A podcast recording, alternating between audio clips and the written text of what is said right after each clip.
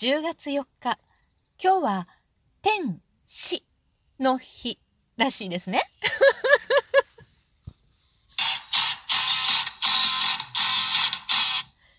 今日もなるようになるさ。こんにちは。アラフォー母ちゃんこと冬木玲です。この番組は私冬木玲が日々思うこと、本の朗読や感想など気ままに配信している雑多な番組です。今日は14で天使の日ということでね、この天使の日って何なんだろう子供が帰ってきていきなり言うわけよ。お母さんお母さん、今日天使の日なんだって。どこで聞いてきたのっていうね。まあなんかいろんなさ、毎日毎日、なんちゃらの日っていうのが、まあ、あるじゃない？で、車なんか乗ると、今ナビがさ、今日は何の日ですとかって言ったりするじゃん。で、その、なんとかの日っていうのは、まあ媒体によって何の日なのかっっていうの同じ日でもね、違ったりして、で、ちょっと調べると、まあ同じ日でも何々の日、何々の日ってなんかいっぱいあるわけよ。で、その中の一つが天使の日みたいなの。で、それが、もう子供が言うんだから学校で教わったんだろうね。で、天使の日とは何なのか。これね、日本の女性下着メーカーであるトリンプ。結構有名な2大メーカーなんじゃないかな、トリンプとワコールと2つね。で、このトリンプとワコールって結構好みのなんて差があるような気がして、私はワコール派なんだけれども なんか女性の下に行って、なんだろうね。トリンプとワコール、大体なんかそのどっちか一つ選んだりしてないみんな。もちろんなんか他にもいっぱいあるから、なんか違うメーカーを選んでたりとか、いやもうメーカーなんか全然どうでもよくないっていう人もいると思うのよ。なんか、あの、何でもいいよみたいなね。人もいると思うんだけど、私はね、多分ね、たまたまね、初めて、ブラジャーを買いに連れて行ってもらったのがおばあちゃんだったの、自分の。で、おばあちゃんはワコール派だったわけよ。で、おばあちゃんはめっちゃめっちゃ胸でかかったの。あれ何カップだったんだろう。もう猛烈にでかかった。頭ついてんじゃんってやつ。だったから、なんかね、胸がすっごいでかい人ほど、やっぱり結構しっかりしたホールド力のあるブラジャーが必要なんだよね。なので、必ず、ぱちゃんとしたメーカー品の、あのー、なんていうの、ちょ、ちょっとお高めのね、ガチッとしたブラジャーをしてることが多くて、なので、その時に最初に連れてってもらったのがワコールだったんだよね。で、私その時は、どれぐらい、あ、うん。あ、でも最初 B カップだったの。あの、ブラジャーした時。だから、なんかあの、別にそんなにだったんだけれども、だけれども、若い頃はね、ぐんぐん成長したわけですよ。そうすると、一旦ね、ワコールのブラジャーをつけると、もうつけ心地がやっぱすごくいいわけよ。で、だんだんだんだんさ、ななんだろうね、あの、レースの美しさだけじゃなく、ちょっとした可愛さとかも欲しくなってきたりするわけ。そうするとやっぱりワコールとかではないんだよね。レースの美しさ、可愛さっていうのはあるんだけど、なんかレースじゃない可愛さを求めようとすると、ワコールとかそういうのは無理で、なんかもっと違うね、メーカーの、ブランドのね、ものだったりとか、まあ、もっと言うと、なんかそのスーパーとかで売ってるようなものが結構可愛いのがあったりとかしたりとかしてね。まあそういうの買ったりとかするんだけど、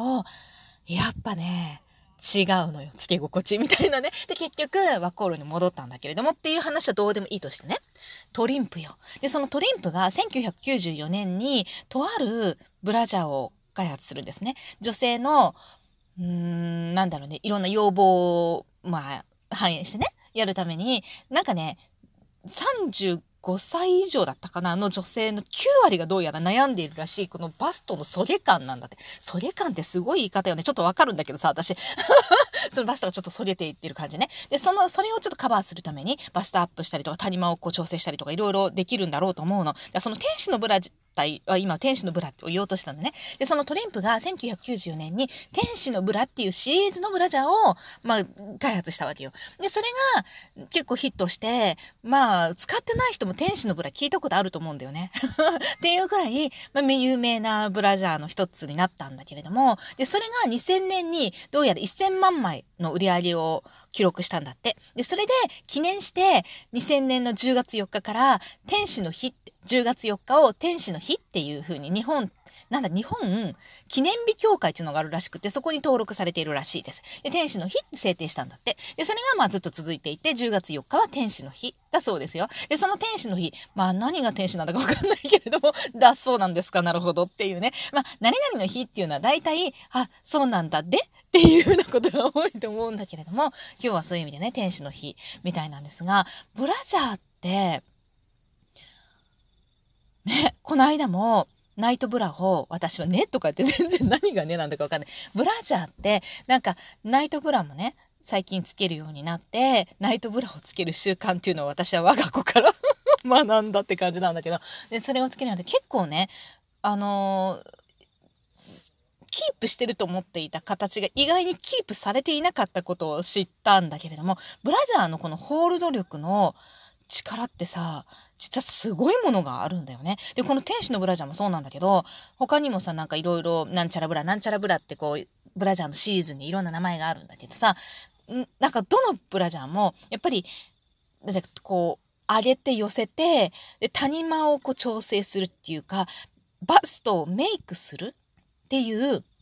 感覚で作られているみたいなんだけれどもね。それがさ、最近、そのメイクされてる感をすごく感じるわけよ。なぜかっていうと、子供がね、やっぱさ、若いと、やっぱりバストの形ってすっごく張りがあって綺麗なのね。で、これ悔しいんだけども、これだけはどうにもならないっていうかさ、肌の張りとか、この、なんていうの、胸筋っていうか、その胸の、この胸をこうつってる筋肉よね。この筋肉の強さっていうのは、やっぱり、年々ね、低下していくわけですよ。なので、パッ、もう今、今ちょっと改善されてて違うんだけど、ナイトブラをする前の時に、ブラジャーを外した状態でパッと見ると、そのバストのそげ感よね。上の部分がそげてるのよ。つまりはね。で、これ授乳したことによって一気にそげたと私は思っているんで、いや、ほんとそうなのよ。なんだけれども、ここの上の部分がふっくらしていないと、バストって実はカップとしてはすごくあっても、全然ないように見えるのよね。で、そこの上のね、この胸のなんだろう、上の部分よ。上の部分の張り感が実はもうないわけ、私はね。だから、ブラをパンと取って真っ裸になった状態は、娘とはね、2カップ以上、2カップじゃないな。うん、2カップ以上だね。3カップと言っても過言じゃないと思う。まだ、うん、まだ大丈夫。それくらい差があるんだけど、カップに。だけれども、パッと見よう。娘の方が胸があるように一瞬見えるのよね。それは、なんかバストってさ、上から見るじゃん。正面か、この、うん、正面ね。正面か、ちょっと上から見るじゃない。下から見て、おー、いいバストとかってあんまりなくない？でしょ？なんとなくこう、上からとか、まあ、せぜ横からとか見て、で、そうすると、胸の上の部分の張りがあればあるほど、ポコッとした大きな胸に、形のいい丸いね、大きな胸に見えるのよね。なので、なんか、次女がね、長女の胸と私の胸をパッと見た時に、お姉ちゃんの方が胸大きいとかって言ったわけよ。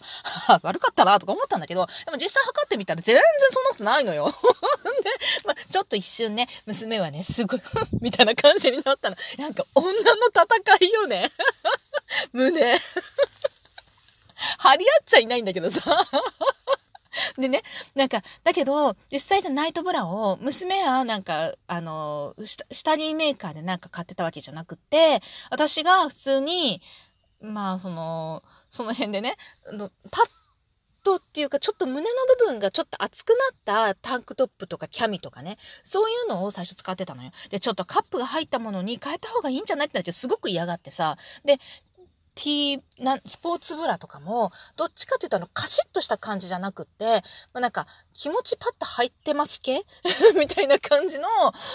ものを使ってたからカップとしては分からなかったわけ。だけど、私が使い出したナイトブラがすっごい良かったので、娘が自分も使いたいって言い出して、最近娘にもそのナイトブラを与えるようにしたらね、まずこのトップとアンダーを測って、カップの大きさをまあ、測るじゃない？で、それをちょっと下着目、自分が行ってる下着屋さんに行って、測ってもらったんだけど、だけど、で、それで、それに合わせて、ナイトブラを買ったのよ。明らかに娘のナイトブラちっちゃいのよ。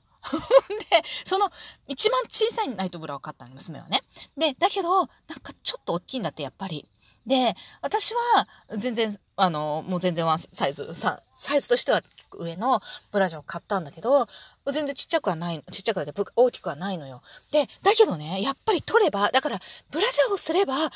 らかに私の方が大きいんだけど、外せば、パッと見、娘の方がなんか大きく見えるの。これって、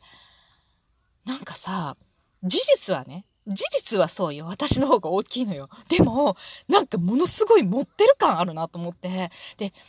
バストをメイクするっていうずっと言われているブラジャーのコンセプトよね。これってほんと正しかったんだなと思って。授乳がね、4人分の授乳が終わった後に確かに反れたのよ、胸が。その反れた部分を明らかにメイクしているのよね。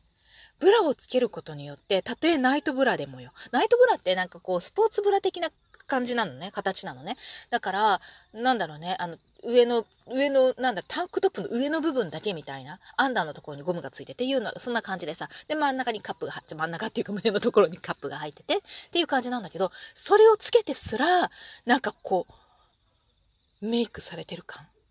胸の上の膨らみの部分よね。そこがメイクされてる感があるのよね。だから、ナイト、今、ナイトブラをずっつけて、で、朝起きたら着替えると同時に、普通のブラに変えるわけじゃない？私は。つまり、お風呂に入ってる時以外は、ブラを外していないのよね。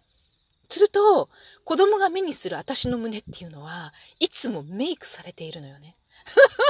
で、そのメイクされている胸を見ると、明らかに私の方が大きいじゃない？次女もさすがにお姉ちゃんの方が大きいとか言わなくなって、娘もちょっと悔しそうなわけよ。でもさ、なんかさ、なんか、全然違う意味で、悔しい私。しょうがないのよね。そういうものよ。永遠の若さなんてないからね。いいのよ。メイクされてても、見た目良ければ。だって裸のさ、もうその素のバスト誰にさらすの